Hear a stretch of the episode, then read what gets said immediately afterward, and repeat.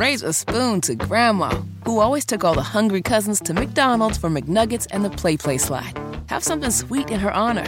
Come to McDonald's and treat yourself to the Grandma McFlurry today. Ba da ba ba ba. At participating McDonald's for a limited time. It's time to hear from you. Kendall and Casey present Voicemails. Brought to you by QC Kinetix for non surgical regenerative medicine treatments at 317 559 PAIN.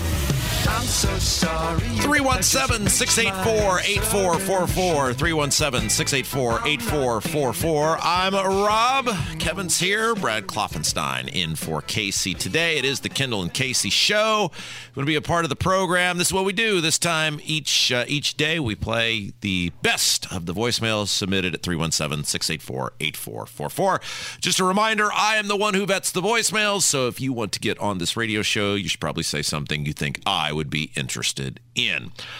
And one of the things I am definitely interested in, and many, many other people are interested in, remains the Indy mayor's race. Look, we say this it is not boring. It is not boring at all. And I thought it was going to be a total snooze fest with those guys, but it remains, Brad, very interesting. I, I'm interested. Yes. And uh, Jefferson Shreve's obviously proposal on guns is much of the point of conversation and it remains that and he has clearly taken for better or for worse a strategy of i'm going to try to appeal to a certain block of people and i am banking on the fact that no matter how much republicans or conservatives huff and puff they will ultimately not leave me when it comes time to press the the, uh, the ballot in November. I think that's a mistake. I think they're underestimating how angry a lot of people are. That is a strategy, though, based on the fact that it is. Now he's putting it in TV ads. Yeah, it, it's it's a strategy, all right. I, I was watching.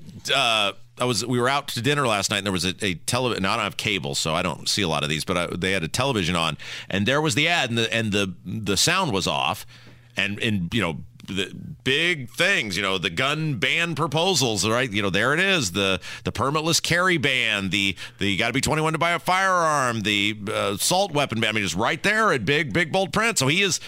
I give him credit. Like on some level, you got to give the guy credit, right? He is not backpedaling out of this. You do have to give him credit. And there's a Hogsett attack ad that I sometimes have trouble figuring out whether it is pro Shreve or anti Shreve. So, well, look, people who listen to this station are really, really, really upset. And uh, here's uh, here's one of those one of those people. Hi, Kendall. Hi, Casey. Love your show. Listen to it every day. My name is Mike.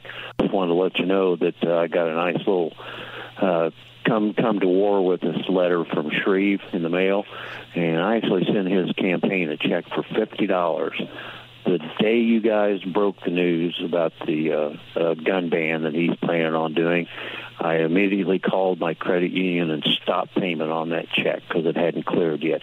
Just thought you uh, might want to let uh, everybody know about that. Appreciate it. Um, I think there's a lot of people out there like that. Maybe did they do what that guy did? Probably not. A lot of people just don't give money to politicians.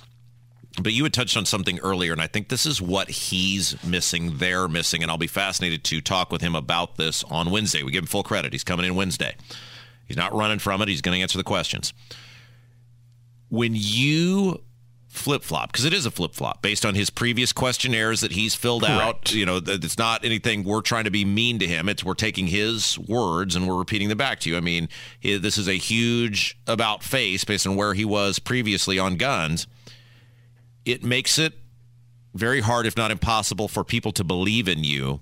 And when you are facing a 60 40 registration disadvantage, which he is as a Republican in Marion County, you need people to believe in you because you need people to go to bat for you and war to you and talk to their neighbors for you. That's how you're going to do that. And those people, a lot of people are not going to do that now because they don't believe in you. Even if they begrudgingly vote for you, they're not going to do the work for you. And you need people to, to do the work. Oh, for sure. You figure that anybody who's respected in their community could easily sway 10 votes yep. your direction. And you're right. You you might have their vote, but you might not get the 10 that they were going to sway your direction because you've lost them. You know, it's funny. There was a, a world in which, and you know this, I was uh, not going to go back into radio and was going to be miserable and stay in politics. And I was many years ago going to run for state senate, was going to win easily. We had an army of people ready to go that were fired up about all the work we'd done on a, a local level.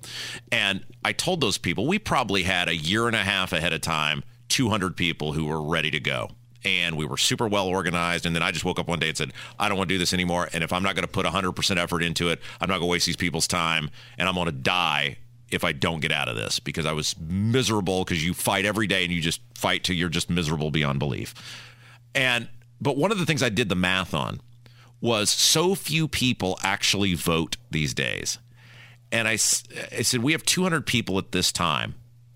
If each one of you can get 10 people and then you can be responsible for each one of those people getting 10 people, we're done. We're already there. Yes. It's so absolutely easy to win, especially local races, if you have a group of people who are passionate to do the work, to knock on the doors and put the signs out and do the stuff. It's not running statewide, it's not running for governor. I'm not talking about that. I'm not talking about U.S. Senate. I'm talking about local races. If you have super passionate people, town council, city council, state house, state senate, it's not that hard. It's just a math game. And he is choking off his ability to win on a math game. He is. And I, and I don't think that they fully grasp what that would do to his diehards who are going to be the ones that were going to go out and talk to the people in their neighborhoods. So, yeah. I mean, they've got to win those people back now, at least in my opinion. That that from where I sit and way I, I see it, and obviously I'm more of a libertarian independent.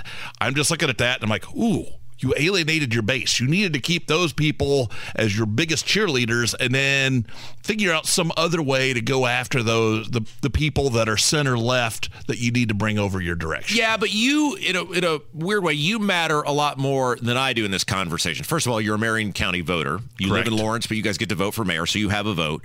But you also matter eh, more in, in again in kind of a weird way than Hammer does because Hammer's ideologically set. You know, he's prone to hate Hogsett. You know, we love Hammer. He's great. We know where he is, right? You, though, as a libertarian, you have no libertarian to vote for. So you got to vote, or maybe you don't now, but I mean, you would think if you want to pick the next mayor, you've got two choices here, and you are the person who's not kind of ideologically driven one way or another and he, you, I mean, he should have never, Shreve should have never done anything to lose someone like Jason Hammer. That's, I just can't believe those words keep coming out of my mouth. Right. That, that the Republican mayor candidate for Indianapolis has lost Jason Hammer and a big portion of the WIBC audience. He should have been focused on winning people like you. And now he's in this weird soup where he may have lost you and he lost the, the, Jason Hammers of the world. Well, it, and what he needs to realize is it's not just Jefferson Shreve on the ballot. There's mayor's races in Lawrence and Southport. Speedway has town council race. There's all these other little town councils around. You got the Indianapolis City County Council, and they need your coattails. Yeah. So if you're Jefferson Shreve, you're not just running your own race. You've got all these other people down that are on the ballot with you that you're dragging along, and they need his help as much as anybody. Yeah, I got another call about uh, about Shreve. Rob, Jefferson Shreve personal blunder, in my mind, can only be compared to George H.W. Bush in the late 80s, right after Reagan. When Bush was running, he said, Read my lips, no new taxes. And when he got in office, he said, once in a while, read my lips, no new taxes. When he was running for the second term, he did the same thing. Read my lips. No new taxes. And then all at once he admitted indirectly that he had lied because he raised taxes. And of course, no one believed him from then on, and that's why he lost. So yesterday, maybe it was yesterday.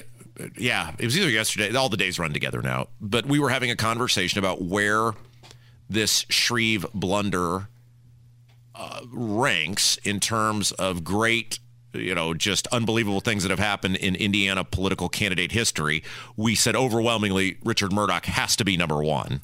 Right. I mean, and Richard Mourdock's happened so close to the election. Yeah. At least this happened in July, early July, mid July. So there's plenty of time. Most people aren't even tuned into this race yet so there's plenty of time to recover. They might, and he might come on on Wednesday, and he might say, "No, this was not a blunder. This was exactly what we intended." Well, look, and I think the reason he chose our show and chose us is we're going to give him a fair, we're going to give him a fair shot. I've said right. this; I will not move off of it. I, the city needs him to win because he's 80% better than Hogsett. Now, he's made it very hard for himself to win. So I'm not dunzo with him like other people are. I also don't have a vote in this. I'm coming at it from a I got to drive here and work here and I'd like to occasionally be able to like walk down the street and go to lunch without fear of being mugged or shot.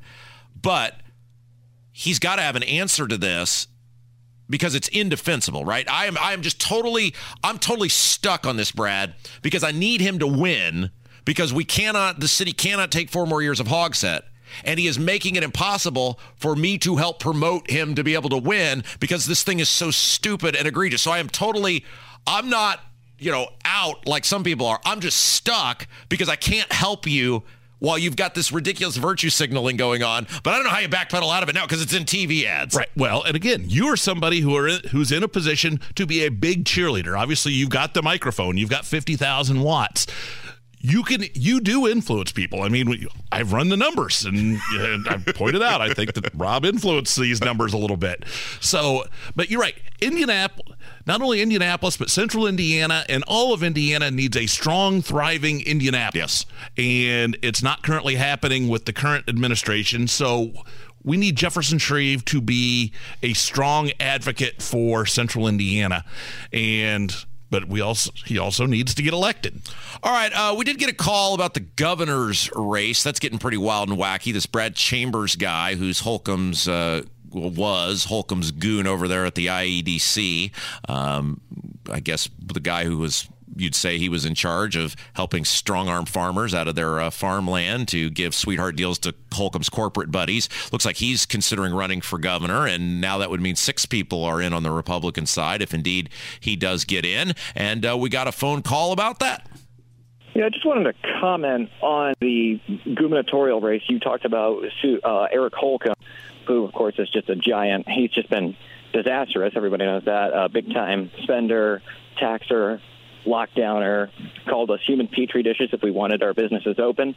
Uh, I think it's interesting that he is giving Silent Suzanne, as you call her, you call her Silent Suzanne.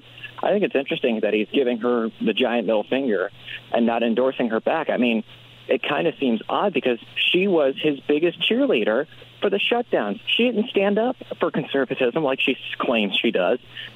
But what really surprises me is I'm surprised Eric Holcomb is not um, endorsing his other best friend, Jenny McCormick. In fact, uh, speaking of her, where's she been? She's not campaigning anywhere.